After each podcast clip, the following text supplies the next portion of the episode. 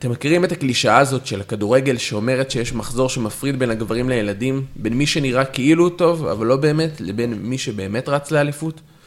אז אולי את המחזור הזה היה הקלישאה הזאתי. כשצ'לסי מחלצת ניצחון, סיטי בניצחון קליל, ליברפול דורסת את רניירי במשחק הבכורה, וההגנה של יונייטד לא מסוגלת להתמודד עם השועלים מלסטר. אולי זה המחזור שהפך את מרוץ האליפות למשולש. פתיח, והתחלנו.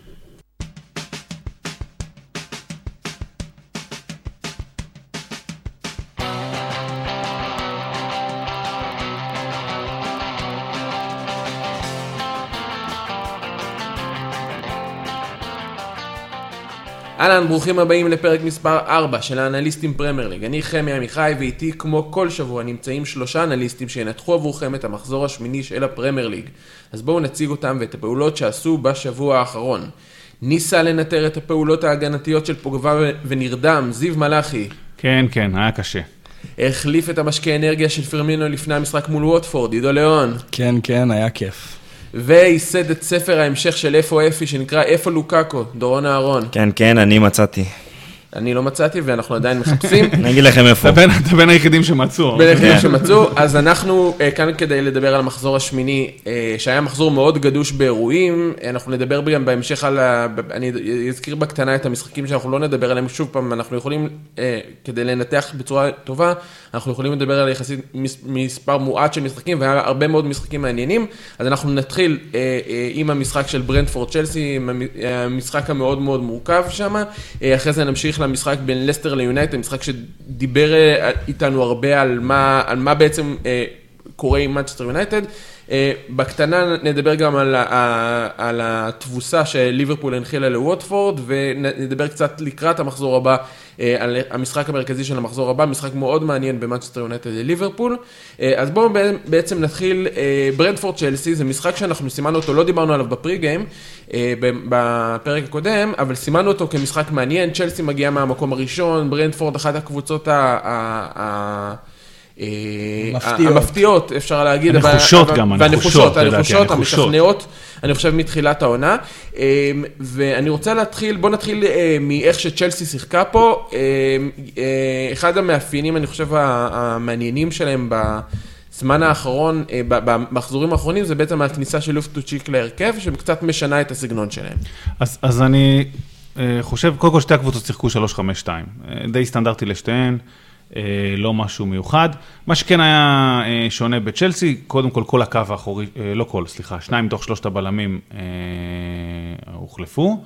אה, מניח שזה מנוחה ופגרת נבחרות וכל הסיבוב. לא, רודיגר נפצע ותיאגו סילבה תיאגו סילבה בנבחרת בברזיל. ברזיל. אז אוקיי, זה. חלק מפגרת הנבחרות.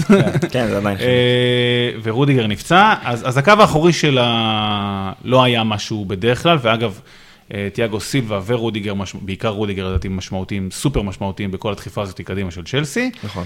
אה, וגם בקישור, השלישייה הזאת של אה, אה, בדרך כלל ז'ורג'יניו, קובצ'יץ' וקנטה.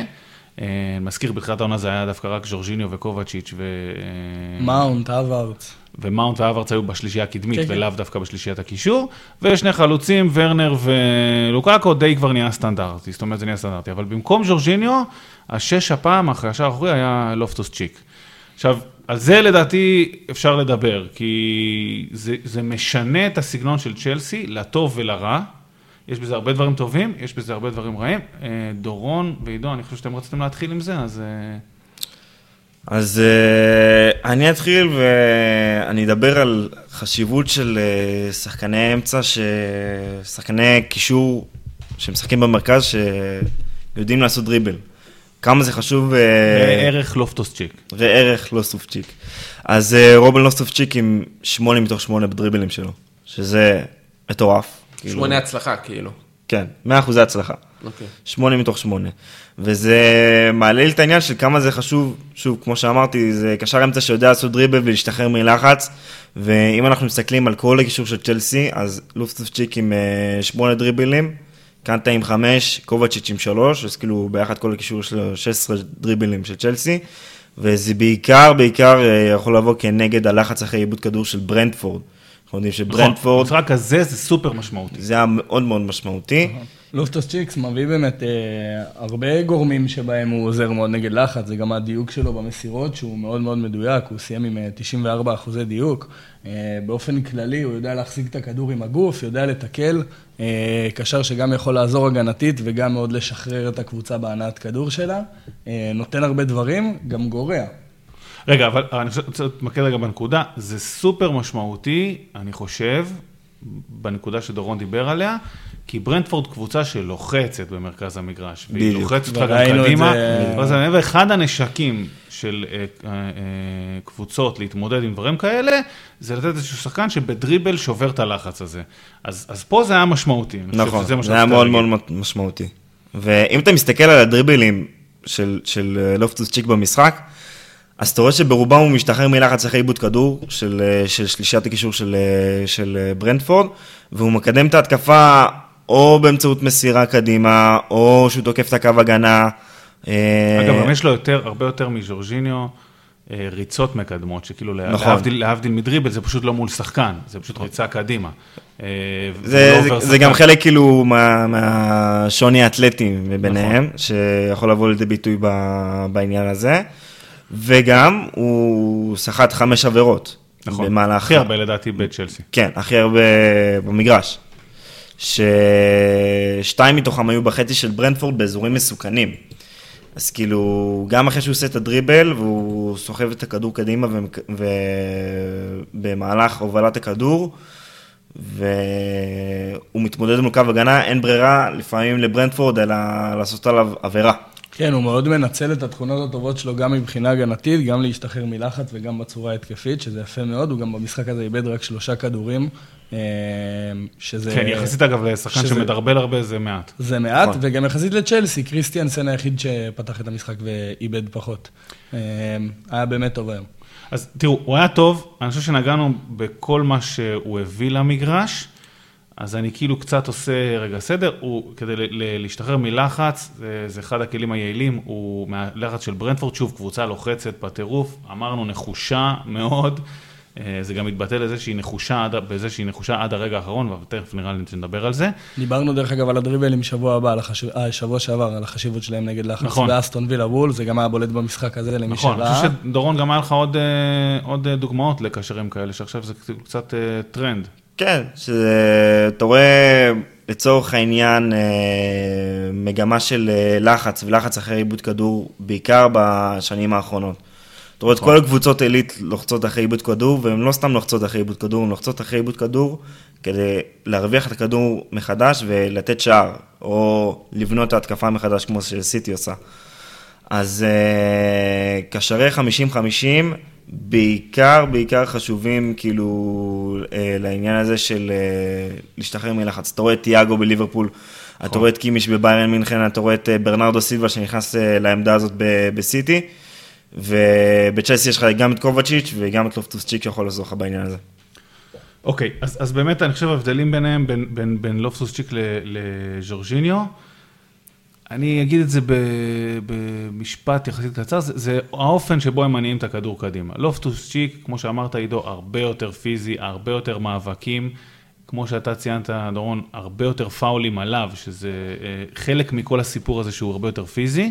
הכי אה, הרבה מאבקים באמת, לא רק יותר, נכון. 24 מאבקים היה. וז'ורג'יניו הוא יותר קשר שקצת, אה, מה שנקרא, מתקתק את המשחק. יותר ימינה, שמאלה, מסירות קצרות לפה, מסירות קצרות לשם. מינימום זמן עם הכדור. מינימום זמן עם הכדור, וגם עוד פעם, מניע את הכדור דרך מסירה ולאו דווקא דרך הריצה. ריצה בין אם זה דריבל או מסירות נכון. מתקדמות. קצת נתונים על זה, נראה לי על ההבדלים בין שניהם. אה, אז דיברנו, לופטוס צ'יק באופן אה, ממוצע שמונה דריבלים למשחק, וז'ורג'יניו עם 0.7. אה, לופטוס צ'יק עם ריצות מקדמות 2.6 במשחק מול 0.35 של ז'ורג'יניו. אה, לופטוס צ'יק גם טיפ, יותר מאבד כדורים באופן עקרוני, שוב, אולי זה, זה. לא בא לידי ביטוי במשחק הזה, אבל באופן עקרוני זה זה בדרך כלל הגיוני מאוד נכון. וצפוי לשחקנים מהסוג הזה. אה, עשר וחצי עיבודים למשחק מול שש וחצי של אה, ז'ורג'יניו. ז'ורג'יניו, לעומת זאת, בנושא המסירות, זאת אומרת, זה כל הנושא של הפיזיות. בנושא המסירות, אז אה, ז'ורג'יניו בדרך כלל בממוצע עונתי עם 75-76 מסירות למשחק ולופטוס צ'יק עם 57. אה, ז'ורג'יניו עם הרבה יותר כדורים ארוכים למעלה, 5.2 אה, אה, במשחק לעומת 1 של אה, לופטוס צ'יק, אה, ומסירות לשליש האחרון, אה, גם ז'ורג'יניו עם הרבה יותר. אני חושב שזה בדרך, אה, כאילו, מן הסתם זה מעיד על הסגנונות השונים של שני הקשרים האלו. נכון. מה בעצם טוחל מנסה לעשות כשהוא שם את לופטוצ'יק במקום ג'ורג'יניו? מה- מה מה האמירה בזה? כמו מה- שאמרנו, ברנפורד קבוצה שבאמת אה, לוחצת אה, גבוה, ראינו את זה ב-20 דקות האחרונות באטרף בלחץ אחרי עיבוד כדור, והמחשבה בעצם הייתה להכניס שחקן שיכול לעזור אה, נגד זה. אה, שבעצם יכול ל- ל- כאילו להשתלט על האמצע. אנחנו לא לא אגב להשתלט, יותר ז'ורג'- לשחרר את לשחרר, כן. האמצע. אנחנו גם לא יודעים אגב אם ז'ורג'יניו לא חזר אה, לא כשיר. כשיר בדיוק. כן, אתה אומר, זה לא- לאו דווקא משהו שהוא שהוא לחלק את העומס, הוא משחק כן, בנבחרת אחרי איטליה קבוע. אחרי פגרת נבחרות זה משהו שהוא נורא כאילו בעייתי, כאילו. לא-. לא מן הנמנע שהם ישחקו כן. ביחד ג'ורג'ינו ולופטוס צ'יק. נכון, נכון. אבל שניהם וקובצ'יץ' כאילו? או או קנטה. וקנטה, כן. עכשיו, מה שלדעתי אה, זה עשה במשחק הזה, אה, צ'לסי שיחקה הרבה יותר דרך האמצע. אה, ו- ובעיניי זה בקשר ישיר למה שדיברנו עליו. לופטוס צ'יק הרבה יותר מדרבל קדימה, הוא עושה את זה דרך האמצע, אה, לעומת ז'ורג'יניו שהרבה יותר פורס את המשחק במסירות. אה, דיברנו על זה שהכוח של צ'לסי הרבה פעמים הוא בפריסה של הצדדים ובפריסה של לרוחב המגרש. אלונזו מגיע המון פעמים מצד שמאל, ואז פיליקווטה מצד ימין. המשחק הזה זה לא קרה כמעט. זאת אומרת, צ'לסי שיחקה מאוד מאוד דרך המרכז. בעיניי, שוב, זה בקשר ישיר לזה של לופטוס צ'יק וז'ורג'יניו. לופטוס צ'יק יותר מקדם את המשחק עם, עם דריבל, וז'ורג'יניו יותר פורס אותו הצידה. אה, צ'לסי עם הכי מעט, אה, אם מדברים קצת על, אה, על, על אה, נתונים שלה מבחינת הצדדים, הכי מעט אה, קרוסים שלה ever. אה, אה, מה זה ever? העונה. העונה, כן, לא- העונה. לא בכל הזמנים. העונה. כן. ארבע קרוסים בלבד, אגב, אפס אחוזי הצלחה, אף אחד מהם לא מדויק. אה, לעומת ממוצע עונתי של אה, 11, שזה כאילו הבדל די משמעותי, וראינו את זה. אחד השינויים גם הנוספים, שראינו גם כל הזמן את אספיליקווטה כמעט כמו חלוץ שני. בכלל לא תוקף דרך האגף, הרבה פעמים אה, במשחק היה שם עם אה, אה, לוקאקו במרכז. לא רק אספיקליקווטה, גם אה, צ'ילואל, השער שלו הגיע מתוך הרחבה. אה, כמה ימים לפני זה הוא עשה אותו דבר, דרך אגב, באנגליה, וכבש אה, שער מאוד דומה. אה, המגנים של צ'לסי באמת חיפשו הרבה להיכנס לתוך הרחבה וליצור אה, מין עומס ברחבה. דיברת על זה שהקרוסים אה, לא מאוד עובדים, זה כהגנה צפופה מאוד. צ'לסי ניסתה ליצור לה איזה יתרון שם בעזרת המגנים. אה, עבד בשביל הגול, ובסוף איכשהו זה הספיק. כן, אבל כמו שאמרנו, באמת, זה, זה היה קצת אה, לא, לא משכנע, כלומר, זה כן מעלה אה, תהיות לגבי, אה, גם בכלל, לגבי התפקוד, אה, התפקוד ההתקפי של צ'לסי, אה, שנראה כאילו, אה, לצורך העניין, אה, ורנר, אה, הוא, היה קצת יותר, שיחק קצת יותר חופשי, אבל זה היה נראה כאילו קצת מחפש את עצמו, אה, לוקאקו לא מצא את עצמו, כמו שאמרנו, היה, היה שם איזה, מתחיל, מתחיל להיווצר תחושה שיש לטוחל בעיה התקפית. מסוימת. אמ, כן, אני מסכים לגמרי עם האמירה הזאת. מרגיש קצת שברגע שאתה מוציא גם שחקן כמו ז'ורג'יניו, ובאופן כללי ברגע שאתה לא משחק עם אה, שחקנים כמו מייסון מאוד וקאי אברץ, ושחקנים שיכולים ליצור דרך המרכז, אה, צ'לסי נהיית מאוד מאוד תלויה במגנים שלה. וברגע שהמגנים שלה משותקים, אין לה הרבה אופציות. ושאחד אה, מהם בעצם, ש- שבעצם צ'ילואל מחליף את אלונסו, שאלונסו הוא יותר- קצת יותר יצירתי בעצם. אמ, אלונסו מוביל העונה כן, אבל בפרמטרים גם- התקפיים בליגה בהרבה, דריבלים, השאלה אם בעיטות זה לשער. נכון להשוות דיברנו על זה. המון בפרקים אה, האחרונים, נכון, דריבלים, בעיטות לשער, אבל- קרוסים. השאלה אם זה נכון להשוות אותם בגלל משחק נכון, כאילו אחד שצ'ילואל פתח בהרכב. לגמרי, וגם אפשר לראות את הנתונים האלה, גם יהיה אפשר לראות את הנתונים האלה אצל צ'לסי. אה, זאת אומרת, גם ריס ג'יימס, שהוא מגן עם אה, אוריינטציה התקפית יותר מאז פיליקווטה, בגלל זה אני מכניס אותו, הגיע למספרים, אולי לא כמו אלונסו, אבל מספרים מאוד דומים. צ'לסי משחקת בצורה נפלאה את השלושה בלמים שלה, אה, ונותנת למגנים שלה את החופש ההתקפי המושלם היא מהבחינה בוחרת הזאת. בעצם כאילו, אה, ופה פה בעצם היא בוחרת ללכת על מגנים שהם פחות אה, אולי עם תרומה התקפית ויותר עניין של... ריס ג'יימס חוזר מפציעה, וצ'ילואל, אה, עוד פעם, האמירה שהוא פחות תורם התקפית, היא כנראה נכונה, אני לא בטוח שזה כל כך משמעותי, כי צ'ילואל גם מגן התקפי מעולה, והוא עשה את זה גם בארבעה מגנים, במערך של ארבעה מגנים לפני זה. אה, צ'ילואל גם מאוד עוזר התקפית, לא חושב שצריך לקחת לו את זה. אני חושב שעוד פעם, המשחק הזה קצת קשה לשפוט, ברנדפורד, אה, צ'לסי גם הייתה במשחק לא טוב, אין- אין אין מה אין מה להסתיר את זה. המשחק הזה קל מאוד לשפוט, קשה לשפוט לו- לאורך עונה. כן, המשחק כן. הזה יש המון שיפוט. כן, לא, גם, נכון. גם אתה רואה אותה מול ברנדפורד, שהיא קבוצה שעמדה, שהיא פשוט קבוצה שפשוט עמדה נכון, עמדה נכון, ו- ואני חושב שזה זה מעביר אותנו בכלל לדבר זה- על זה- איך ברנדפורד עמדה מול צ'לסי, כי חוץ מהשער הזה, שהיה שער לא מקרי, אבל היה שער כאילו יחסית לא, לא, לא, לא במגמת המשחק, ברנדפורד אה, הצליחה קצת לש, לשתק את צ'לסי. בגלל זה אמרתי שקשה לשפוט, זאת אומרת, גם צ'לסי שיחקה רע, וגם אני חושב, דיברנו על זה, ואני חוזר על המילה שוב, ברנדפורד היא קבוצה נחושה. היא עושה את החיים קשים לכולם, היא עושה את החיים קשים לליברפול, עושה חיים קשים לכולם, במיוחד גם במרכז הקישור. ונקודה אחרונה לסנגר על צ'לסי, התחלתי עם זה, היא כן החליפה את הקו האחורי של ה... זאת אומרת, אילוצים, לא אילוצים, נבחרות, פציעות, הכל אה, סבבה ולגיטימי, אבל כשהשלושה בלמים שלך, שזה בקו של שלושה, אתה מחליף שניים מהם, אני יכול להבין שהקבוצה מרגישה טיפה פחות בטוחה בללחוץ קדימה ולדחוף קדימה דרך הקו האחורי. כן. ו- וגם את המגנים בתפקוד הזה, אז... אז, אז מחליף זה- זה- שניים מהם, לא המגנים לא בהכרח הקבועים, קשרים לא בהכרח הקבועים. נכון, חלק גדול אה, מהקבוצה כן. אתה מדבר על זה שהם החליפו שתי בלמים, אבל uh, אחד הבלמים שהכי נוח לו להרוויח את הכדור בשטח היריב זה דווקא צ'לובה. נכון. עכשיו, לי יש תיאוריה קטנה למה טוחל מאוד אוהב את צ'לובה. Uh, קודם כל, זה בלם שמאוד מאוד מתאים לפרופיל הזה של בלם שנמצא בלם צדדי בשלישת בלמים.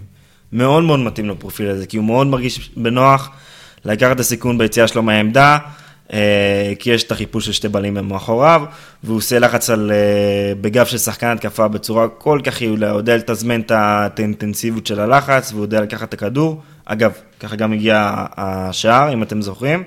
היה שם איזה רמה בהתחלה של ורנר, נכון. ואז הרחיקו את הכדור, ואיוון טוני בא לקחת את הכדור, אבל אה, צ'לובה הקדים אותו והחזיר אותו לשליטה של אה, צ'לסי. בגדול הוא החזיר את הכדור לשליטת צ'לסי בשטח של ברנפורד שלוש פעמים, וזה הכי הרבה על המגרש. כן. כאילו, יחד עם נורגרד ו... אגב, חשוב, במערך שלושה בלמים תמיד יש בלם שיוצא ללחוץ. נכון, כאילו, והוא, והוא. עושה את זה הכי טוב. וגם בצ'לסי כאילו עושה את זה הכי טוב. הוא נמצא השני הכי גבוה בקטגוריה הזאת בקבוצה, מיד אחרי קובצ'יץ', והוא שחק שלוש משחקים פחות מקובצ'יץ'. תגידו, רגע, רק אה, למען הגילוי הנאות, הסוכנות של דורון, אה, בנוסף לגלגר, היא מייצגת גם את אה, צ'לובה? כן. כל שחקני האקדמיה של צ'לסי. חבר'ה, הכל בסדר, כל שחקני האקדמיה של צ'לסי. לא, בסדר, רק- רק תן את הגילוי הנאות הזה, זה בסדר. תשמע, אם להיות רציניים, אז האימייל שלי זה דיארון 775 טרודלג'ימל.קום, כן? לפניות, אה, אפשר אה, זה. בואו, התחלנו כן, קצת, אה, נגענו. בברנדפורד, בעמידה שלהם. אה, משחק בסך הכל מעולה, אה, גם. שמציגים נכון. בעצם את כל, ה- אה, אה, מציגים את היתרונות, מסתירים את החסרונות שלהם. אה, יתרון מאוד גדול במרכז המגרש, אה, וגם בעמידה ההגנתית.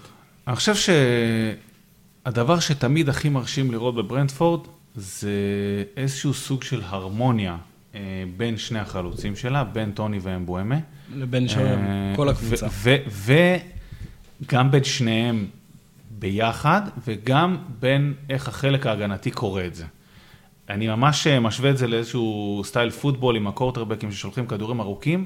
כדורים ארוכים זה הסגנון משחק של ברנדפורד. בסדר, זה לא סוד, הולכים על הגובה לטוני, ולפעמים על המהירות לאמבואמה, הכל, הכל כאילו ידוע, אבל הם עדיין עושים את זה ממש טוב. תמיד ההגנה יודעת מי יהיה עכשיו פנוי, זאת אומרת, או טוני או אה, בוהמה, כאילו מישהו מסמן תרגיל, כמו בפוטבול, והכדור הולך למקום הנכון, בין אם זה על החור, על המהירות של אה, אמבואמה מול הבלם שלו, או בין אם זה לגובה אה, לטוני על, ה... על השומר שלו, שכאילו יהיה יותר חלש בנקודה הספציפית הזאת. ואגב, גם בכדורים ארוכים, יש להם כמה תבניות. לפעמים טוני נכון. עולה ושתי, כאילו, שני הכנפיים נכנסים כזה, ולפעמים קשר... זה רק מראה להמון מאמנים, שגם אם אתה רוצה לשחק אה, על אה, כדורים ארוכים, אז גם לזה יש דרך, יש תכנון, יש, יש מטרה, ו, וזה, וזה יכול לעבוד. אני, אני נזכר, לא נגיד שמות, עבדתי עם איזשהו מאמן שתמיד רצה לשים דגש על הכדורים השניים. אה, נכון. כדורים השניים. אני מבין על מה אתה אומר. ותמיד זה היה כאילו, חכה שם שייפול, חכה ש... זאת הייתה נכון. הוראה טקטית. וזה לא הוראה טקטית. כשרואים את טוני ואמבואמה ואת ההגנה סביבם, כמו שאמרת, לפעמים הכנפיים נכנסים, מבינים שיש תרגיל סביב זה, יש נכון. רוטינת התקפה, זה תבנית התקפה. זה ממש תבנית. הרבה פעמים כאילו קל לצחוק על זה שכדור ארוך הוא תבנית התקפה, אבל לא, כי עושים את זה טוב. נכון. וכשהשחקנים... ואתה מגיע למצבים. יודעים- בדיוק, כששחקנים יודעים מה, מה הם אמורים לעשות, אז זה לא סתם זרוק את הכדור למעלה, זה תבנית התקפה פר אקסלנס, וככה זה נראה אצל ברנדפורד. זה ממש פשוט נהדר לראות את כל זה. החשיבות הזה שגם מאיפה מגיע כדור ארוך, אה, מא- מאיזה צד, מאיזה פינה, כאילו, פה נגיד, אה, אם נשווה את זה לכדורגל המקומי, אז זה תמיד מגיע מהאמצע, ואז כאילו זה, נכון. זה בעייתי, כי חסר, האמצע תמיד עמוס. כי האמצע תמיד עמוס, בדיוק. וזה מקשה לך לזכות בכדור שני, וגם אם אתה עושה את זה מהצד, תמיד יש צד שני פנוי, אז אם אתה זוכה בכדור שני, אז אתה יכול להעביר את זה לצד השני. בקיצור, גם לכדורים ארוכים יש תכנון, מקווה שיש איזה מאמן או שניים ששומעים אותנו. לא, אני, אני יכול להגיד אפילו רק כדי להשלים את המשפט על זה, שזה לא רק מי עושה את התנועה למעלה, אלא גם, אה, ממש כמו בפוטבול, נתתי את האנלוגיה של פוטבול, היא איך גם לשחרר את המוסר. נכון. שתהיה לו את, השתי, שתהיה לו את השנייה הזאת, או שיהיה לו את השתי שניות האלה, כדי לתת את הכדור כמו שצריך. זה literally כמו פוטבול. מילה אחרונה שאני חושב שכדאי להגיד על ברנדפורד, מצבים נייחים, שמעו, מדברים על אה, אלמנטים אה, של, אה, של אימון, תכנון. של אימון ותכנון. קודם כל, כל כדור נייח של ברנדפורד, בחיים אתה לא רואה איזה, את כל ההתקפה נעמדת שם, כאילו מתכוננת לכדור ארוך וכולם עם הראש. זה תמיד נראה שיש איזה תרגיל בקנה. נכון. אני חושב שגם אתם רוצים להרחיב. כן, אני דיברתי איתך על זה אתמול לדעתי. אה, ברנדפורד עושה כל כך הרבה דברים מגוונים במצבים הנייחים שלה.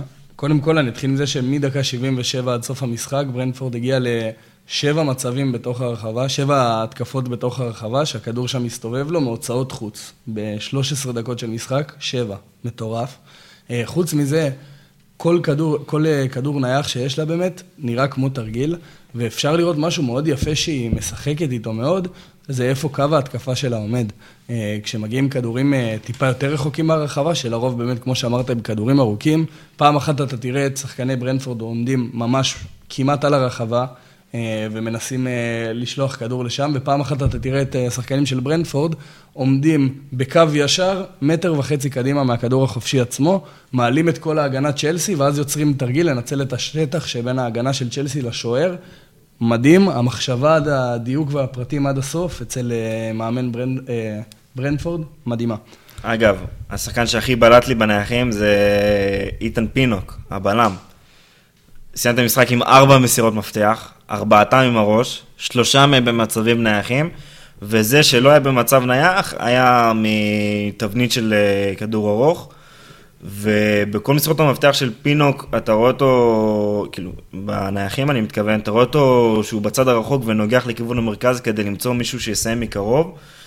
ושוב, זה ממש מרשים איך שברנדפורד ממש כמו מכונה. אתה מסתכל הקבוצה הזאת, זה ממש מכונה. אה, באמת, אז באמת, אם- לסכם, מה שאנחנו באמת רואים מברנדפורד זה את העניין הזה של, אה, של הכנה נכונה בכלל לעונה, הכנה נכונה למשחק, היא מודעת ליכולות שלה, ואנחנו רואים את זה במיוחד מול הקבוצות הגדולות.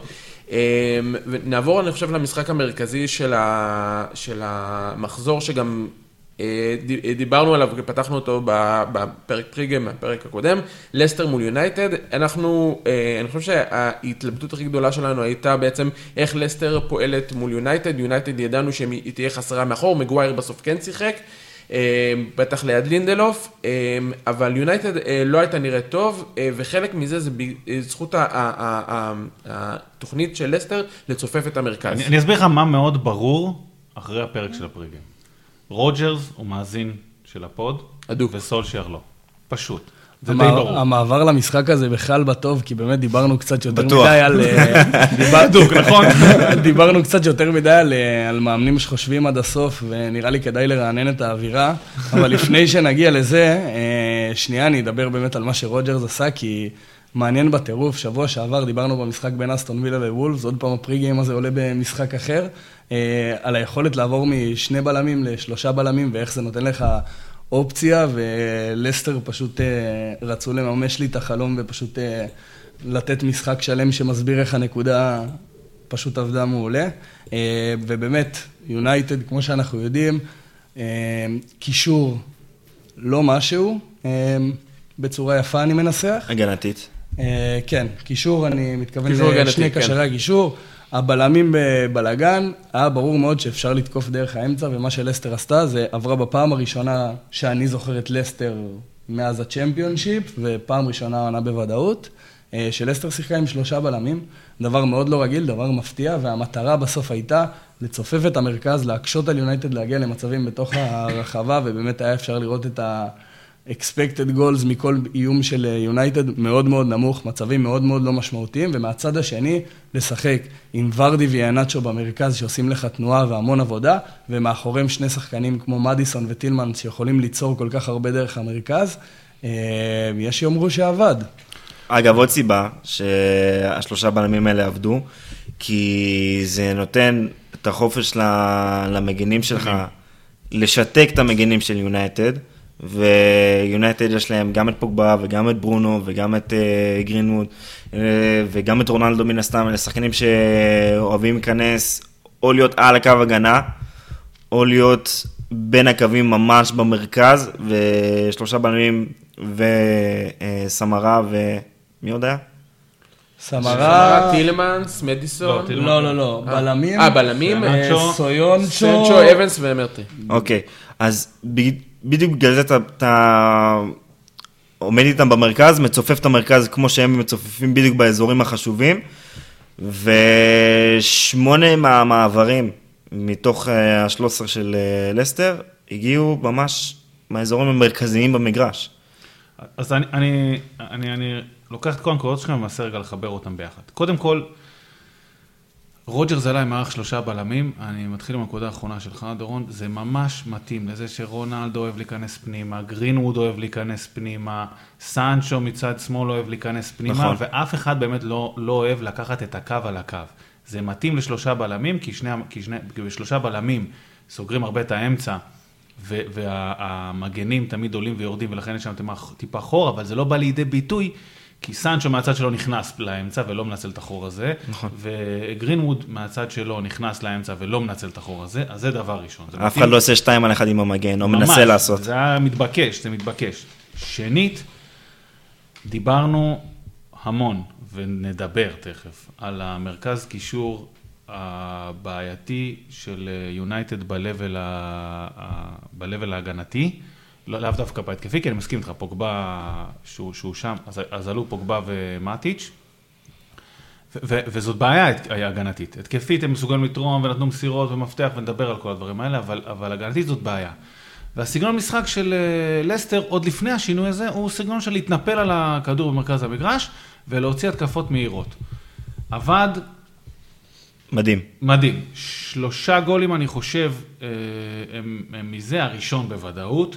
השני, הרביעי, סליחה, הוא מקרן, סליחה, מנייח, אחרי שוורדי מתנפל על אה, וואן ביסאקה. אה, ואני חושב עוד אחד מהשניים גם מגיע מ-. השער של. ורדי. השער של... של ורדי. של ורדי, סליחה. השלישי. גם, מגיע מזה. נייח. והתוכנית משחק עבדה מעולה התקפית והגנתית. התקפית ההתנפלות הזאת על, הקישור ועל ה... אה, ועל ה... אה, על מרכז, ההגנה. מרכז ההגנה עבדו אה, טוב. אני חושב שזו הייתה הכנה הטקטית שהכי הורגשה על המגרש, שמותאמת ליריבה, שאני ראיתי העונה בפרמייר ליג.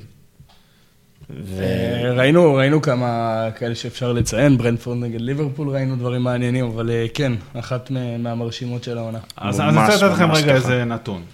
אתן לכם, עשיתי פה איזשהו יחס של בעיטות לשער של לסטר, לעומת אה, חילוצי כדור, בסדר? מול יונייטד. יונייטד מול כל היריבות שלה, היחס הזה של בעיטות של היריבה מול חילוצי כדור של היריבה, עומד בערך על 26 אחוז. זאת אומרת... אה, אה, כל ארבע חילוצי כל- כדור על- איום. בדיוק, על כל ארבע חילוצי כדור איום. כמה היום המשחק הזה? שוב, מביא לידי ביטוי באופן מושלם 50 אחוז. כל חילוץ כדור שני, וואו. כל חילוץ כדור שני של לסטר, הביא לאיום. מסתיים בבעיטה. אבל אתה יודע מה זה הכי כאילו יפה? לא נורמלי. אתה יודע מה הכי יפה? זה לא נורמלי. זה לא נתון אה, שקרה כי לא היה הרבה חטיפות כדור, חילוצי כדור, כן, זה לא היה נתון, הרבה, זה היה נתון, לסטר הגיע ל-22 מצבים. זאת אומרת, נכון. זה לא איזה נתון שמשקר ואומר מ-40 עכשיו, כאילו אה, כן. לסטר הגיע לשניים, לחצה רק, אה, חטפה רק ארבע כן, פעמים, נכון. יכול... היא הגיעה ל-22 איומים במשחק הזה. זה כן, היו ארבעה, בדיוק מטורף. 44 אה, חילוצי כדור. אה, יונייטד, מן הסתם, הפרמטר של אה, עיבוד כדורים בחצי שלה עלה ב-50 אחוז המשחק הזה. אה, שוב, מאוד מתאים לכל מה שדיברנו בפריגיים, הסגנון הזה של ההתנפלות על המשחק, על ה- על ה- על הקישור ועל ההגנה, ולהוציא מזה מצבים. פשוט עבד קלאסי, ולא היה גם מי שיעזור בהנעת כדור מאחורה. אה, ביונייטד. וזה-. וזה בלי לדבר בכלל על, על כל המחדלים ההגנתיים, אני לא יודע אם אנחנו עוברים לשם עכשיו, או שיש לכם עוד משהו להגיד על אסטר. אתה נשמע טעון עליו, אז אפשר אפשר, אה. לדבר על הפיל שבחדר. גם דיברנו, אני אני אקשר את זה, שדיברנו אה, בפרי גיים על בעצם על השאלה מי תופקד לצד מטיץ' בקישור האחורי, והעלינו את האופציה שזה יהיה פוגבה, אה, ואמרנו שבעצם אה, פוגבה, אנחנו- ככה אנחנו מפסידים אותו בעצם ב... אה, מפסידים אותו בעצם ברמה ההתקפית. וממש ראינו את זה אחד לאחד במשחק. כלומר, ראינו אחד לאחד במשחק פוגבה מתופקד לצד מטיץ'. לא משנה העניין, הש- ה- ה- ה- זה, זה שהוא לא תרם התקפית, כי ל- ליונייטד בסופו של דבר יש אה, אה, ארבעה שחקנים מאוד התקפיים. אבל התחושה היא שבעצם כל פעם שלסטר קיבלה את הכדור באזור של פוגבה, היה צריך לחפש אותו, היה צריך ל- ל- לראות מה, מה קורה איתו בכלל. נכון. זה, זה גם פוגבה. אני אז אה, באמת אה, עניין אותי בטירוף, אה, מי, מי עומד לפתוח, בעיקר בגלל שעניין אותי מה המחשבה של סולשר, כי אני חושב שאני עושה משהו שאוהדי יונייטד כנראה עושים הרבה עכשיו, לא שאני שייך, אבל אני מנסה... למי, ש... אני- למי שתהה לעצמו. למי שטעה, אבל אני שופט את סולשר מאוד, מאוד מעניין אותי כל דבר שהוא עושה כרגע. ומאוד עניין אותי, כי הוא פתח את העונה, כמו שדיברנו בפרק שעבר, עם פוגבה והגנתית, זה היה נראה מזעזע. פרד ומקטומני גם היה נראה מזעזע ביחד הגנתית, אבל טיפה פחות מפוגבה כשהוא פותח בקישור. וההחלטה הזאת ללכת עם הקישור היא בדיוק הפוך ממה שדיברנו על רוג'רס, שחשב בדיוק איך הוא מתאים את עצמו ליריבה, ואיך הוא עומד לנצל את החולשות שלה, לעומת פה, לעומת אה, סולשיאר, שאמר לעצמו, אלה ה-11 שאני חושב שהם הכי טובים, שאני לא מוכן לספסל אותם כרגע, הנה, טוב, הוא לא, מס, לא מתאים לי כאן, שישחק ויעשה את מה שהוא יודע לעשות. אה, ככה מרגיש השחקנים של כאילו ממש התאים את נשלחים המערך קדימה. לשחקנים. אה, פוגבה יכול לשחק כקשר, יאללה, תעשה מה שבא לך, לך תשחק, וככה זה נראה. אני חושב שזה אבל גדול מפוגבה. אני... תן לי, כי אתה יודע שאני טעון. אז קודם כל זה מתחיל ב, ב, במגנים. הסתכלתי חלק גדול במשחק, ואמרתי לכם את זה גם אתמול, הסתכלתי אחרי זה על ליברפול, אה, ובאופן קבוע, וואן ביסאקה ולוק שו עולים ביחד. תמיד נשארים רק שני בלמים. אין אף פעם, אף פעם, קו של שלושה. זאת אומרת, גם ליברפול אגב, מובילה 4-0 ומשאירה קו של שלושה במשחק אחר, מול, מול ווטפורד אגב, שהייתה לא יריב בשבילה במשחק נדבר על הזה. זה, כן. אוקיי, סבבה, אבל מה שאני בא להגיד, גם היא במשחק שהיא בטוחה בעצמה והכל הולך טוב, היא ב-4-0, משאירה קו של שלושה מאחורה. rest שני defense. בלמים, שני ב... סליחה? ב rest defense. כן, שני בלמים ומגן, או גג, גג, גג, אם יוצא ששני המגנים עולים. אה, אה, אה, שני בלמים ופביניו. הנדרסון במקרה הזה. נכון. אה, השבוע. אבל כן, מה כן. שאני בא להגיד, יונייטד, כל הזמן שני המגנים עולים ביחד. תמיד רק שני בלמים נשארים. אחרי זה דבר ראשון. אחרי המשחק נגד אברטון, אני אמרתי את זה על חוסר המחשבה של אה, סולשייר אה, עד הסוף על הדברים, ודיברתי על אותה נקודה רק דרך הקישור, שאני אמרתי שפרד ומקטומני הרבה פעמים מוצאים את עצמם נכון, שפרד. בקו שמאל ומקטומני ברחבה. אז, אז זה דבר ראשון. דבר שני, אם כבר הם עולים, לאן הם עולים? הם לא עולים על הקו. הם עולים ב half space, זאת אומרת, בין השחקן אגף לבלמים. זאת אומרת, בין, לשטחים בין על כאילו שם מגן קווין. דה בריינה. הם לא עולים על הקו אה, של החוץ, כמו הרבה פעמים כמו שבלמים עולים, הם עולים יותר פנימה למרכז. נכון. מה זה אומר? שגם שניהם עולים, וגם אם אתה מאבד כדור, אין לך אף אגף סגור, זאת אומרת, הם, קשה להם לרדת מה, גם אחורה, מן הסתם, לתת את הריצה הזאת, וגם אה, לסגור את הקו. מדיסון, אגב, שיחק על זה אה, אה, אה, מלא. הוא כל הזמן ברח שמאלה נכון. והיה על הקו, כל הזמן, כל הזמן הוא ראה את זה, זה היה די ברור. אז זה דבר ראשון. וההזיה הכי גדולה שזה קורה בקבוצה שבה אתה יודע שלא יהיה חיפוי של שני שחקני הכנף על המגנים האלה. ואני כבר, בדיוק, אגב, וגם גרינווד וסנצ'ו הם לא המתאבדים ההגנתיים שסאלח, אגב, אפילו בליברפול עושה את זה הרבה יותר טוב עם טרנד. ויש לומר, אם. אתה רוצה כבר, אתה יודע, ששתי המגנים יעלו בו זמנית כדי לעשות את המגרש כמה שיותר רחב, אז אתה צריך לשחק עם עוד שחקן בהנעת כדור, כדי שיש שלושה נכון. שחקנים שמניעים כדור, כדי לאפשר למגנים לעלות גבוה, וגם כדי שיהיה את השחקן הזה שיקשר בין, ה, בין החלק הראשון של הנעת כדור למגנים, כאילו למשחק אגף. מסכים. אז זה נקודה ראשונה, כאילו זאת אומרת שתי נקודות, הם עולים ולאן הם עולים. הנקודה השלישית, תשמעו, שני הקשרים שמשחקים במרכז המגרש, פוגבה ומאטיץ', לא מספיק טוב הגנתי, אם אני אומר את זה ב understatement של העשור, וכשהמגנים עולים, מישהו חייב לחפות, מאטיץ' ופוגבה עם אחוזי הצלחה מזעזעים בכל המאבקים ההגנתיים, אה, הכי נמוכים בקבוצה. זה לא מתאים לשני קשרים שמשחקים במרכז המגרש, אה, אה, פוגבה לדעתי הכי נמוך, מאטיץ' לא, אבל עדיין זה לא מתאים, אה, דבר, דבר ראשון, וזה, וזה יוצר איזשהו בור שאף אחד לא מחפה עליו. והנקודה האחרונה שלי היא, קודם כל, באמת, פוגבה במופע הגנתי מחריד. מח... מזעזע, מחריד, בחיים לא ראיתי, אה, אוקיי, אני קצת מגזים, אבל הרבה זמן לא ראיתי מישהו עושה כזה אה, פייק של הגנה ולא באמת הגנה. גול שלישי של ורדי, הוא לא יורד לסגור, גולים אחרים, אה, בעיטות של טילמנס, מאבדים את הכדור והוא כאילו נותן זה מעבר כאילו לזה את שהוא לא. יורד לסגור, אתה אמרת את זה והראית לנו גם סרטונים. יעלה לפייסבוק אגב. לכו לראות, תלכו לראות אצל אה, זיו ואצלנו בפייסבוק היום או מחר. אה, את פוגבה, זה לא רק שהוא לא עושה את זה, אלא... אלא... איך הוא- אלא... איך הוא לא עושה את זה? איך הוא לא עושה אני את זה? באמת, אני באמת, אני משתדל אה, להיות פה אובייקטיבי, אבל אה, אני כאוהד ליברפול, לראות את פוגבה מתקל, עלה לי חיוך. אה, הבן אדם זורק את הרגל לאוויר כזה, זה- עוברים אותו, ואז. הוא עוצר, מסתובב, לי נרשם תיקול עליי, צ'ק. זה הכי פייק שיש, באמת הכי פייק שיש. פוגבה עם שש תיקולים, אחד מוצלח. זה, זה, זה באמת, אני, אנחנו נעלה את זה לפייסבוק ו, וזה יהיה מאוד ברור, אבל הנקודה האחרונה בכל החוסר חיבור ההגנתי הזה, שאוקיי, המגנים עולים, אין מי שיכפה עליהם. הקישור האחורי רך מאוד, אז הבלמים צריכים לתקוף את הכדור. אפילו סטייל אה, ליברפול, אני נותן אותם המון ב, ב, ב, דווקא באייטם על יונייטד, שיש נגיד חלוקה בין אה, אה, ונדייק ומטיפ, אחד יוצא ותוקף את הכדור, או כמו שאמרת מקודם על צ'לסי, על שלובה, שגם בשלושה בלמים אחד יוצא ותוקף את הכדור, אף אחד לא תוקף את הכדור. אז מגווייר ולינדלוף הולכים אחורה, המגנים תקועים, המגנים תקועים, בוא נתחיל בהתחלה, המגנים תקועים למעלה, הקישור האחורי מנסה כאילו, אבל לא באמת עושה הגנה, ואז הבלמים גם הולכים אחורה, זה יוצר חלל עצום במרכז המגרש. נותן ללסטר את הזמן, נותן כאילו... ללסטר את הזמן לרוץ, לתת משם את המסירה, לעשות מה שאתה רוצה, ו- ו- ו- ואף אחד, אף אחד, אף אחד לא תוקף את הכדור. אף אחד לא תוקף את הכדור. לא שני הבלמים, לא שני המגנים, ולא הקישור האחורי, שעוד כאילו תוקף, אבל באמת, בצורה מזעזעת. אגב, אז- הזכרת את השער השלישי של לסטר, שפוגבה שם לא כיסה. ו... שער של ורדי. כן, השער של ורדי.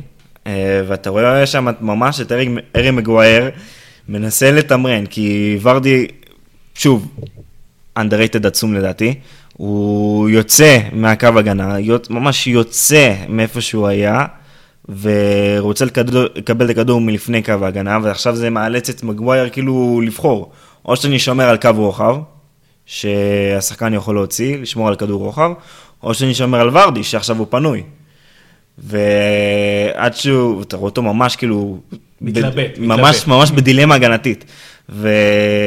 ואז ורדי קיבל את הכדור ופשוט אה, נתן שער מדהים, אבל מי אתה רואה אחרי זה רץ בריצה קלה? את אה, פול פוגבה. הכי מצחיק שאחרי המשחק הוא אומר, משהו חייב להשתנות, אנחנו אנחנו צריכים לא משהו. מגנים טוב. אנחנו מקבלים שערים קלים מדי. אנחנו לא... אה, זה בדיוק הציטוט המדויק, אני תכף אקריא לכם אותו. זה מטורף. שכאילו חוסר מודעות. אז אה, שנייה לפני- אוקיי, הנה, הנה הציטוט רגע. אם להיות כן, אנחנו משחקים לא טוב כבר תקופה. לא מצאנו את הבעיה, אנחנו סופגים שערים קלים, שערים טיפשיים. אנחנו צריכים להיות יותר בוגרים, לשחק עם ניסיון ויהירות לטובה, אנחנו צריכים למצוא משהו, אנחנו צריכים להשתנות. דוד, מודעות עצמית זה לא, זו לא מילה גסה, אה, ולהגיד שאנחנו מקבלים שערים קלים מדי, הוא לא עושה הגנה. understatement של זה ה... הוא לא זה- עושה הגנה בתור קשר אמצע, אז- ממי אתה מצפה שזה זה יקרה? יפה גם שפול פוגבה, אחת הנקודות שלו אחרי הופעה כזאת שלו היא שצריך טיפה יותר יהירות גם. אה, מרשים מאוד מצד פוגבה. זה, שנייה זה שחקן. גם שמודע לזה שהמקום שלו בהרכב, ואני חושב שזה זה מתקשר למעמד של סולישר אה, כמאמן, כי זה שחקן שמודע לזה שהוא מספיק בכיר כדי שהמעמד שלו בהרכב, וסולישר שהוא מאמן לא... ש- כלומר שקשה לו, קשה לו להיות ברמה של הכוכבים הגדולים שנמצאים אצלו, בעיקר מבחינה התקפית.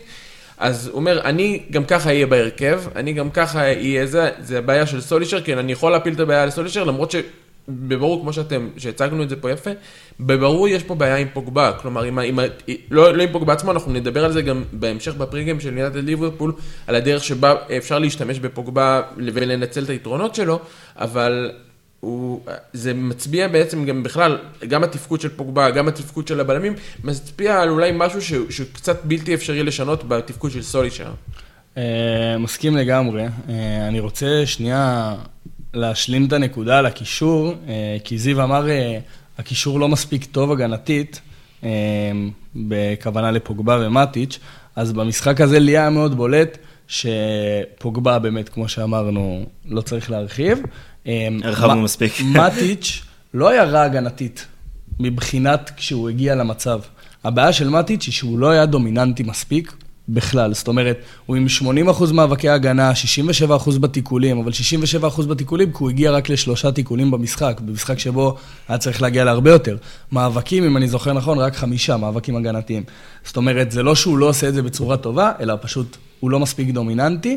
אני חושב שהוא, שהוא הרבה הרבה פחות דינמי מה, מהתקופות הטובות שלו בצ'לסי, ואתה שם את פוגבה לידו, אז כאילו זה נותן עליו עוד עבודה, אז זה בא לידי ביטוי ב...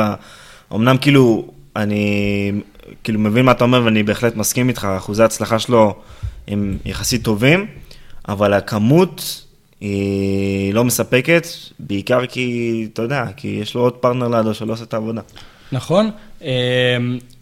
נקודה נוספת ש, שרציתי להגיד קצת, אבל רגע, לפני שאתה עובר לנקודה הבאה, אני כן רציתי להגיד את זה.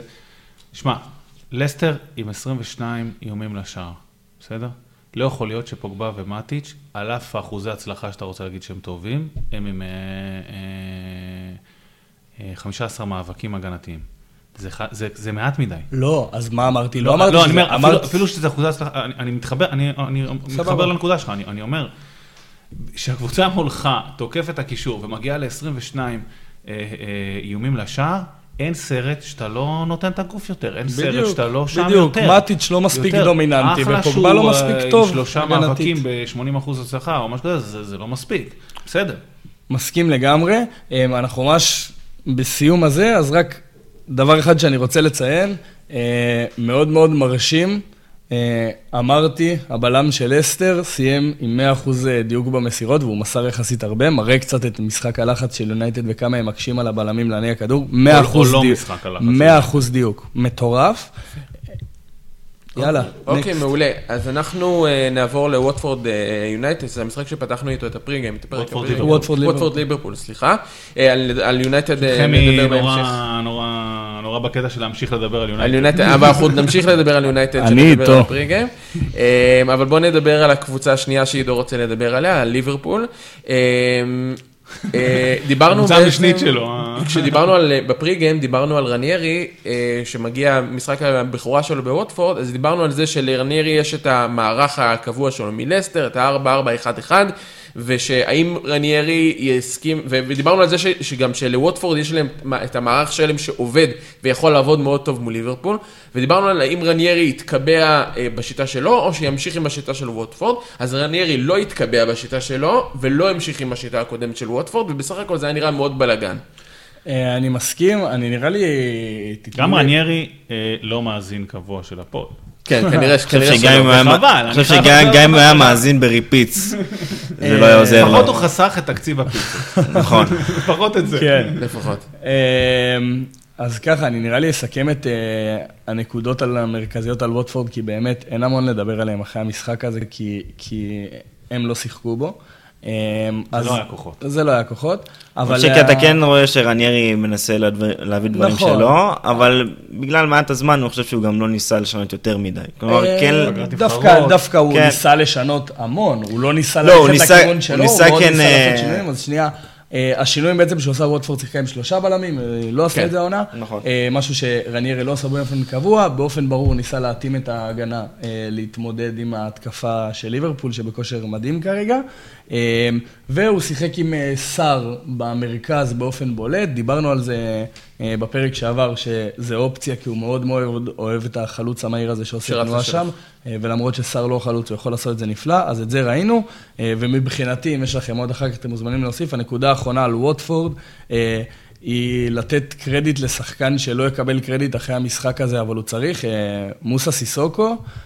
בלי מוסה סיסוקו היה נגמר עשר.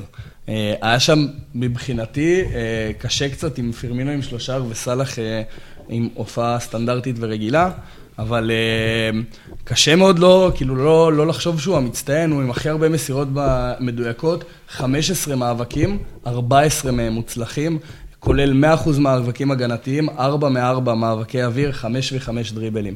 זאת אומרת, הבן אדם היחיד שתפקד ותפקד באופן מושלם, יכול להיות מאוד שהוא יתאים לנתונים האלה, מאוד מתאימים לקנטה של אסטר, אם אתם זוכרים, קצת אמרנו, הורס את המשחק, יודע להניע, יודע זה. יכול להיות מעניין, זה מבחינתי ווטפורד בכמה דקות. אז תראה, אני חושב שלא היה הרבה באמת לקחת מהמשחק הזה, אבל אם יש שני דברים שאני לוקח מהמשחק הזה בשביל, אה, עבור ליברפול, ותכף זה ידלג איתנו גם נראה לי לפריגם מול יונייטד. אחד, סתם ברמה הכיף לראות, כיף לראות, אה, דיברנו, אנחנו מדברים הרבה בפרק הזה על מאמנים שכן, אה, שכן יודעים לחשוב וכן יודעים לתרגל, אה, נראה לי שקלופ הוא אחד מהם.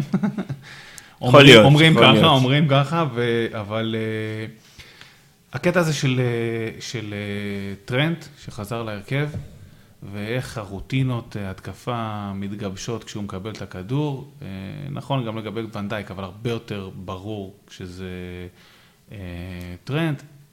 לא משנה, טרנט יקבל את הכדור, אה, מאנה יעשה, לא משנה מה יקרה, מאנה יעשה את התנועה לקבל את הכדור, ירוץ או לא ירוץ, סליחה, יקבל או לא יקבל, הוא ירוץ. תנועה לא לקבל את הכדור אה, קרוב, תנועה לעומק כן, אתה נכון, מתכוון. כן, הוא מגיע, אה, טרנט מצד, מצד ימין, שמאל לתוך מצד ימין, הרחבה. והוא מגיע מצד שמאל לתוך הרחבה, פשוט פעם אחרי פעם, פעם אחרי פעם, ואם במקרה ס, אה, אה, אה, מאנה התחלף רגע עם אה, מילנר, ומילנר מצא עצמו, כי הם הרבה פעמים עושים כל מיני חילופי מקום שם, אז מילנר יעשה את הריצה הזאת, זה כאילו, פשוט... זה יקרה, קבוצה שמאומנת על איזושהי תבנית, דיברנו גם על זה כשזה, עם- אגב עם ברנדפורד, זה מתקשר לי כאילו לכל ה, אה, מה שדיברנו עליו בפרק, אז זה, אז זה נחמד לראות. אגב, נחמד זה לראות. חלק מהעניין ש... ששחקן כנף חייב לתקוף את המגן שלו, זה קורה קבוע בליברפול, ואפשר לראות את זה גם באחד השערים של אה, פרמינו. לא זוכר איזה מהם. נראה לי האחרון. שמה? שהוא תקף את המגן והגיע לכדור ודחק. לא, אני- הנקודה הבאה שלי היא פירמינו, אבל, אבל עידו רצה להגיד אה, משהו לפני. כן, אז שנייה, מה שזה מוביל אותי, גם אה, טרנד באמת חילק שם כדורים מעולים, והיה נראה קצת בהילוך שני ועדיין זה, הוא עם ארבע מארבע כדורים ארוכים מדויקים, שזה מדהים. מה שהתנועה הזאת שדיברת עליה, כל כך חלקה, רציתי לגעת בה, בעיקר בשער השני, אבל לאורך כל המשחק אה, ראו את זה. החילופי מקום והתנועה של השלישייה הקדמית של ליברפול, אה, עוד מעט גם נדבר על ההשפעה של אה, פירמינו על זה, אבל של השלישייה הקדמית של ליברפול, היא כל כך שוטפת. אה, השחקנים זזים בדיוק למקום הנכון כל פעם. אה, ממליץ ממש למי שיש לו איזה חצי דקה להסתכל על השער השני של ליברפול.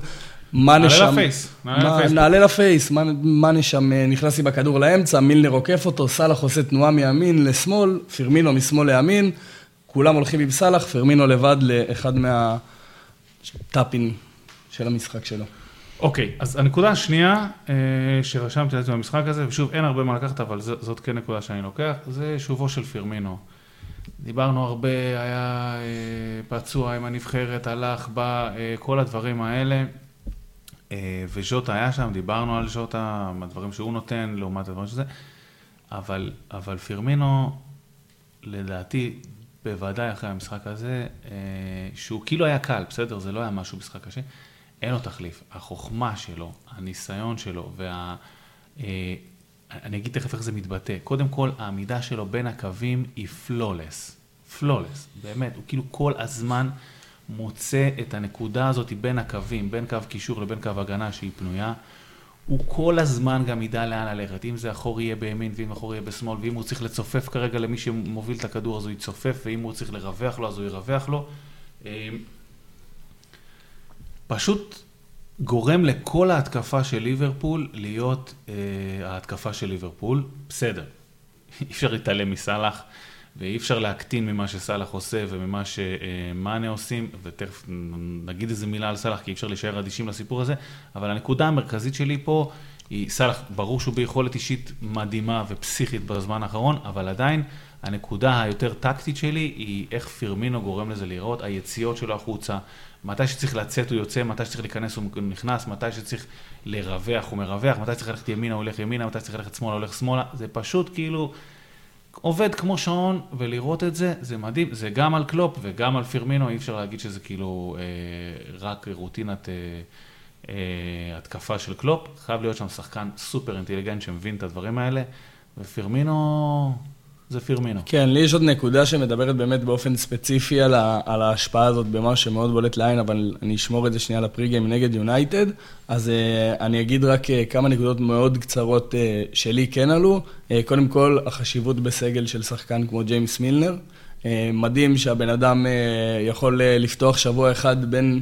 אם אני זוכר נכון, פעם אחרונה שבדקתי 67, 68 כבר בערך מילנר, בן אדם זקן בטירוף, כן. משחק בליגה איזה 30 שנה, אה, והבן אדם עדיין יפתח לך אם צריך כמגן, אם צריך כקשר, ויעשה את העבודה, היה במשחק מעולה. כן, אגב, שכחתי לכתוב לכם את זה בוואטסאפ, אבל רציתי להגיד, תמיד מדברים על, ה, על ה, כאילו סגל היחסית דליל של אה, אה ליברפול, כאילו מבחינת חילופים, אבל, אבל מילנר עצמו הוא כמו מחליף של איזה שב, שבעה תפקידים. נכון. כאילו, אז הוא כאילו לבד מכסה לך אה, אה, הרבה עמדות מבחינת חילופים.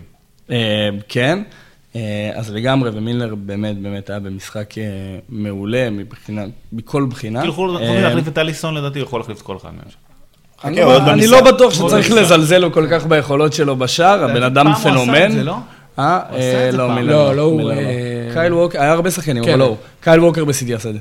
אבל אה, השחקן השני שנייה שרציתי לגעת בו בקצרה, וגם עוד פעם נרחיב בפריגם על זה, אבל נבי קייטה, גם כן, עשה קצת מה שלוסטוס צ'יק היה אמור לעשות. הוא מוביל מאוד את הכדור, יודע להניע אותו, יודע מתי לצאת ללחץ, מאוד מאוד מתואם. היה גם במשחק באמת באמת טוב. אה, אוקיי, אז אנחנו, כמו שאמרנו, אין לנו המון מה להגיד, כי באמת ההבדלי רמות פה בין ווטפורד לליברפול היו מאוד גדולים. אה, ובואו נדבר בעצם, אה, נעשה בעצם קצת הכנה לשבוע הבא. לפני שבוע הבא יש עוד ליגת האלופות, יונייטד משחקת מול אטלנטה, וליברפול יש לה כמובן את אתלטיקו, שהוא משחק מאוד מאוד מאוד קשה. אה, ואנחנו עכשיו, אה, בוא, אבל בואו ננסה לראות איך אנחנו ממשיכים הלאה לכיוון אה, שבוע הבא, משחק המרכזי יונייטד מול ליברפול. כמו שאמרנו בפתיח, יונייטד נראה כאילו משהו שם, מתחיל להתנתק מהשלישייה המובילה.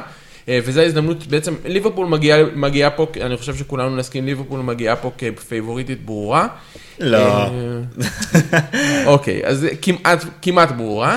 אה, ובעצם מה, אה, מה, מה הדברים המעניינים לראות בעצם, לצפות אליהם במפגש הזה? אז באמת, על הנייר, מרגיש שהמשחק בא תפור לליברפול, ואני משער שנראה, זיו אמר לי את זה ואני לצערי מסכים, אני משער שנראה יונייטד לא קרובה למה שראינו עד עכשיו, גם בגלל שעומד להיות אטרף, כי זה ליברפול נגד מנצ'סטר יונייטד. אמ, וגם הרבה כי... כי... אני חושב, ש... אני חושב שיונייטד תנסה לעמוד נמוך, אני חושב שהיא... בדיוק. אה, למדה את הלקח מ... מלסטר, לפחות אני מקווה שהיא למדה ותנסה לעמוד נמוך. היא גם ככה מלכתחילה לא לוחצת גבוה. רונלדו אה, לא שחקן שלא מוביל לחץ גבוה. לא לוחצת גבוה, גם לא לוחצת גבוה טוב. נכון. אז אני חושב שהיא תעמוד נמוך, אני חושב שהיא תנסה לצמצם פערים, אה, תעשה, תעשה סוג של צ'לסי, מה שצ'לסי עשתה ב-1-1 מול ליברפול. היא תנסה לעמוד מאוד נמוך, למרות שצ'לסי הייתה רוב המשחק עם, או, או חצי לפחות חצי. עם, חצי עם, משחק. עם עשרה שחקנים, עדיין, זה לא משנה את מה שאני חושב, אני חושב שהיא תנסה לעמוד נמוך, לצמצם פערים, אה, כאילו במילה, במשפט, להחביא את הקישור האחורי שלה. היא תנסה להחביא את העובדה שהקישור האחורי שלה לא, אה, לא כזה מזהיר, דיברנו על זה עכשיו בחלק ההגנתי. דורון תכף ידבר על החלק ההתקפי, אבל על החלק ההגנתי. אה, והיא תנסה, תנסה להחביא את זה ולצאת עם ריצות מהירות קדימה.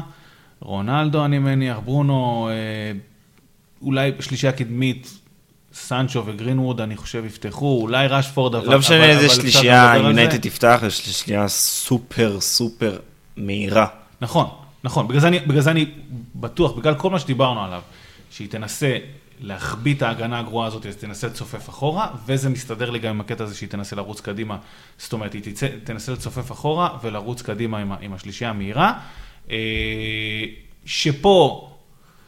דורון, אני חושב שאתה אמרת את זה, יש יתרון לפוגבה בסיטואציה הזאת? אה, כן, אני חושב שהמשחק התקפה של יונטד מאוד יכול לקום וליפול על, אה, על אה, פוגבה. אם פוגבה יהיה טוב התקפית, זה יכול להיות קטלני. כי אנחנו יודעים שכשהשחקן הזה ב zone, הוא יכול להיות... הוא תופר אותך. הוא תופר אותך עם כדורים ממש. קדימה. כדורים ארוכים, כדורים קצרים, כדורים בין ההגנה, מעל ההגנה. פשוט כל, ה... כל ה distribution שלו עם הכדור, כל המשחק מסירות המגוון שלו הוא מאוד מאוד מאוד מאוד איכותי. מאוד אז... מאוד איכותי ומאוד מאוד רלוונטי. נכון, ליברפול קבוצה נכון. שמאוד אה, מנסים לתפוס אותה, קו הגנה גבוה. שהיא לא מוכנה בהגנה, וככה בדרך כלל אתה יכול לפרוץ. גם קו הגנה גבוה וגם מגנים עולים. אה, נכון. ולכן, אגב, פוגבה master בכדורים האלה בין בדיוק. אה, בלם למגן. ואגב, זה גם מסתדר עם מה שאמרנו על השלישייה המהירה. השלישיית אה, התקפה, לא רק שהם מהירים, הם שלושתם יודעים גם לקבל את הכדור עם הפנים לשער אה, מכדור ארוך. רונלדו, גרינמוד, רשפורד. נכון. כולם, כולם, כולם, כל מי שבהתקפה, גם סנצ'ו. אה, ראינו את זה בשער המאוד יפה של רשפורד, אה, המשחק נגד לסטר עם הכדור הארוך של לינדלו והתמונה שלו לעומק, אה, שלא עלה ב... נכון. אז גם אם ליברפול תלחץ גבוה, אם יונייטד תמצא את התבנית הנכונה להגיע לפוגבה בזמן שליברפול לוחצת גבוה, איכשהו לשבור את הלחץ של ליברפול ולהגיע לשם, אז זה יכול להיות מאוד מסוכן בשביל ליברפול. מצד שני, אה, זה נתון שרציתי להגיד כשדיברנו על לסטר יונייטד, אבל שמרתי אותו לכאן. אה, לסטר, קבוצה שדיברנו על זה שלא לחצה יותר מדי עד עכשיו העונה, אה, לחצה את יונייטד, והיא הייתה שנייה במחזור מבחינת יעילות הלחץ שלה, זאת אומרת, באחוזים כמה פעמים הלחץ שלה יצר עיבוד כדור או איזה טעות. והיא אה, הצליחה הכי הרבה פעמים אה, באמת אה, לחטוף את הכדור מהקבוצה היריבה בגלל פעולת לחץ, וזה מול קבוצה שאמרנו שבפרי גיים שהיא לא לוחצת טוב, או לא לא לוחצת טוב, בעיקר לא עושה את זה הרבה עד עכשיו העונה. לראות את ליברפול כשהיא לוחצת כמו שהיא נגד יונייטד, שנראית מאוד מאוד מגומגמת נגד לחץ, יהיה קשה. אז, אז בואו נדבר רגע על ליברפול. ליברפול כנראה זה לא סוד, תלחץ למעלה, אה, תלחץ גבוה, במיוחד שחזרנו להרכב, אני חושב שהרכב שלה חוזר להיות... הרכב הקלאסי עם פירמינו. כן, פירמינו, פירמינו פביניו. תיאגו בספק למשחק.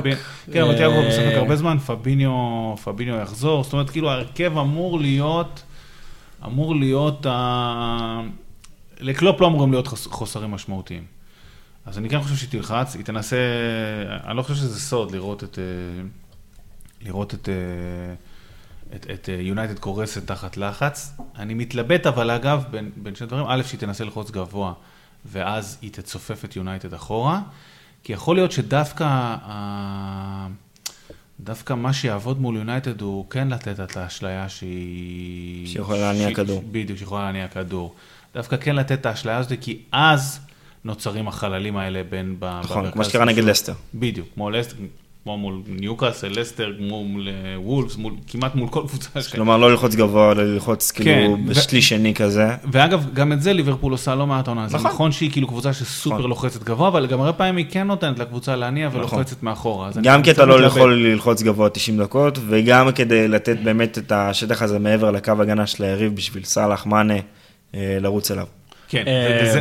השטח הזה מאוד מאוד בולט, וזו הנקודה שרציתי להגיד על פירמינו, אה, ולמה החזרה שלו לכושר אה, בכלל מתאימה למשחק הזה ספציפית.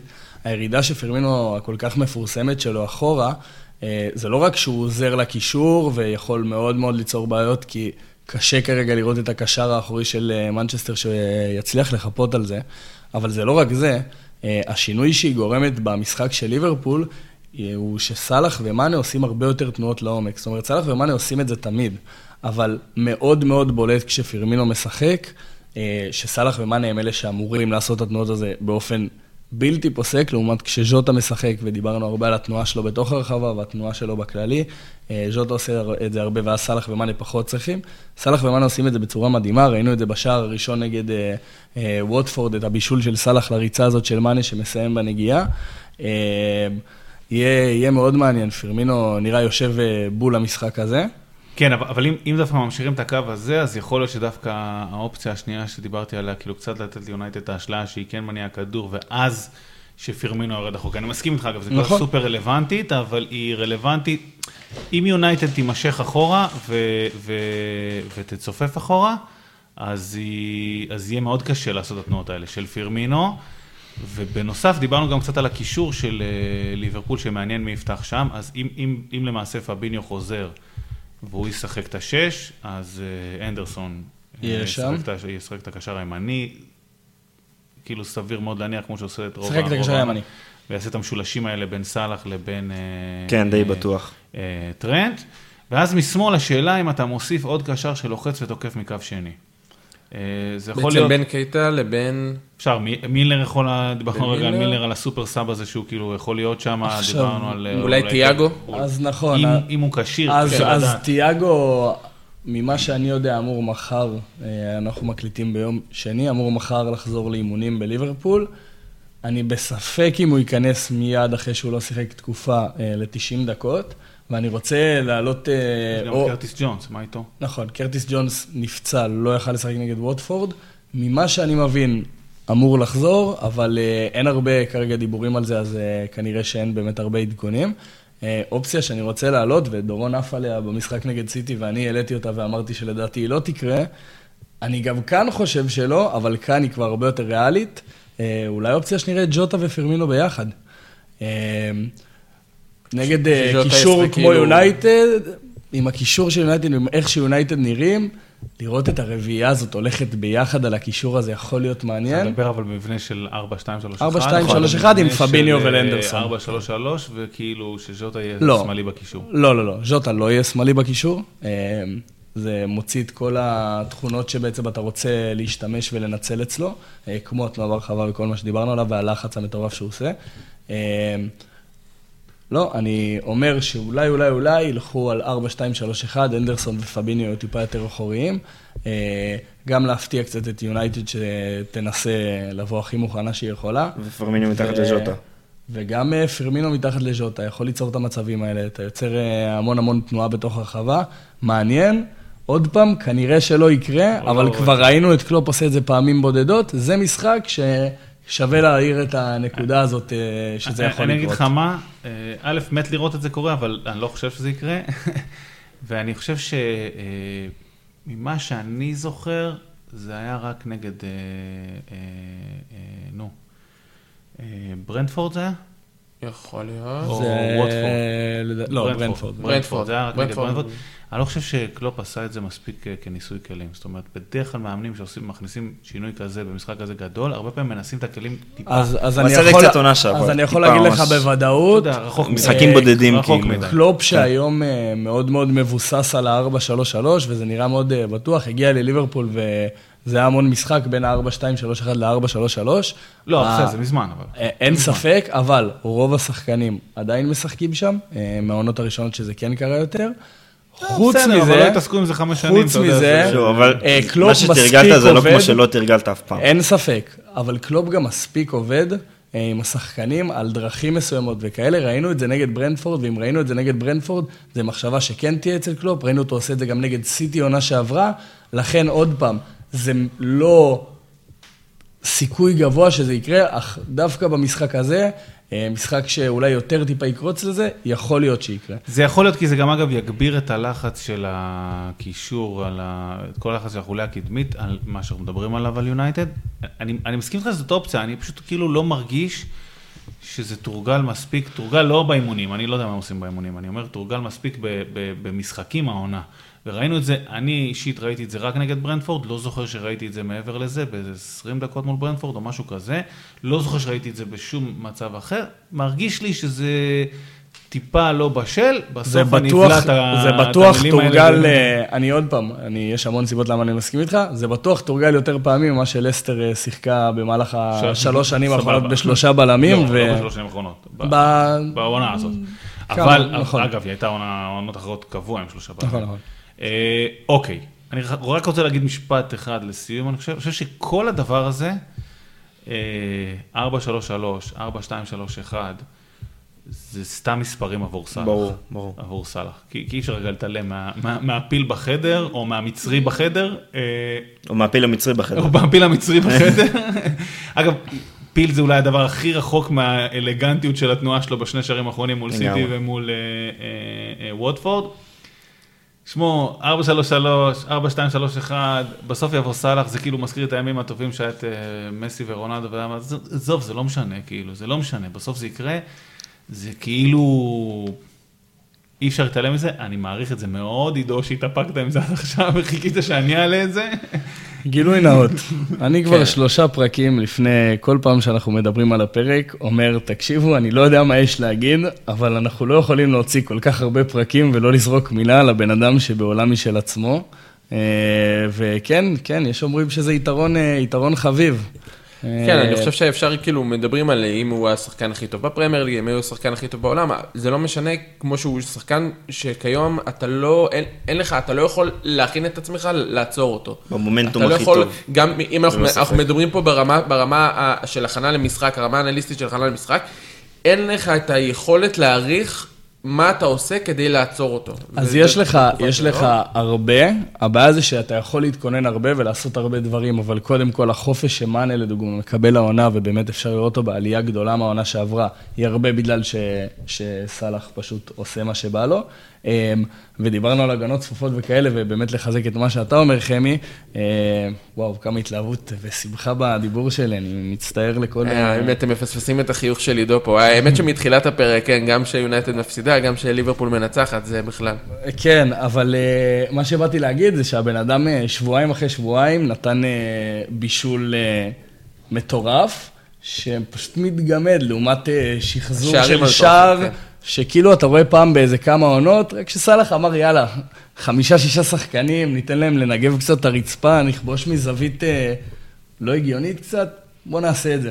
ככה נראה, הבן אדם עושה מה שבא לו. טוב, מדהים, יאללה, באמת מדהים לראות אותו. כן. אמ, אז בואו בקצרה, אני, אני אעבור באמת בקצרה על הדברים האחרים ש, אה, שקרו במחזור הזה, המרתק הזה. לא דיברנו אה, אפילו מילה, לצערנו, על המשחק המדהים בין וילה לוולפס.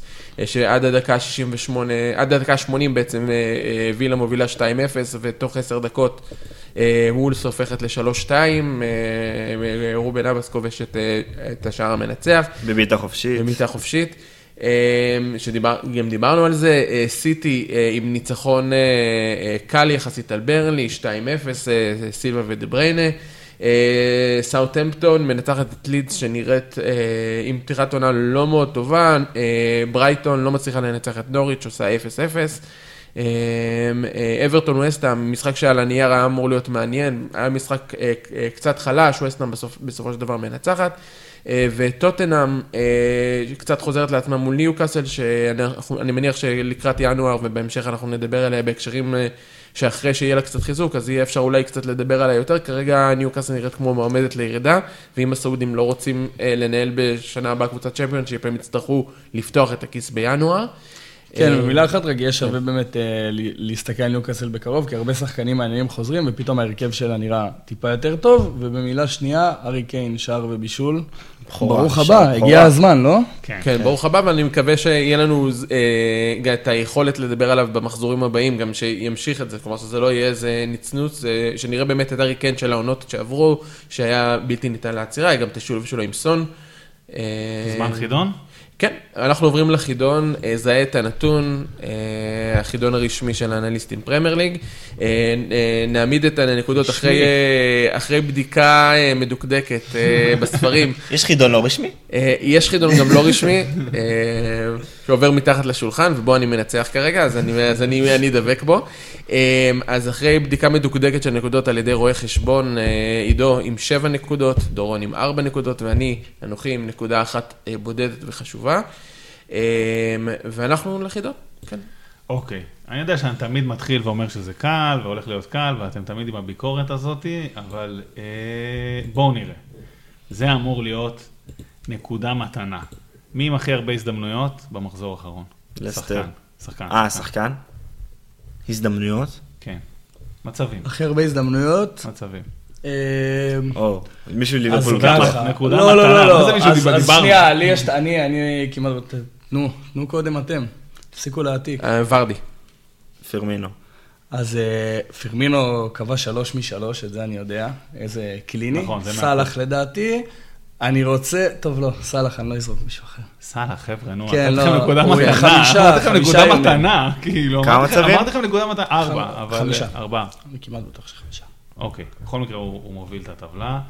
אה, אמרתי לכם נקודה מתנה, זה לבדו היה צריך ל... אליפות לוקחים, על לא להפיל נקודות מול השאלות הקטנות האלה. חד משמעית, חד משמעית.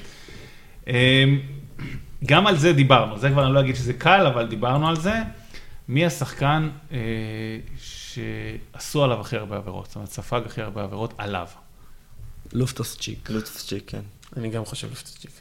חבר'ה, אולי זאת- נתחיל שאני אענה לא- אחרון קבוע. כן. זאת נקודה מתנה, סבבה, נקודה לכולם. לא, זה זה אני כבר... אה, אגב, אני חולק את. הבכורה עם אה, מדיסון, אבל, אבל, אבל דיברנו על זה. אה, לדעתי זה הולך להיות מפתיע מאוד, להערכתי לא, אף אחד לא הולך לקחת פה נקודות. מי עם הכי הרבה expected assists? אני יודע. אני כמעט בטוח שאני יודע. אז אתה- רוצה אני לענות אחרון, אחרון, לא? אני אחרון. אה, אקספדנס. מישהו פה בודק את הנתונים, אני חייב להגיד את האמת.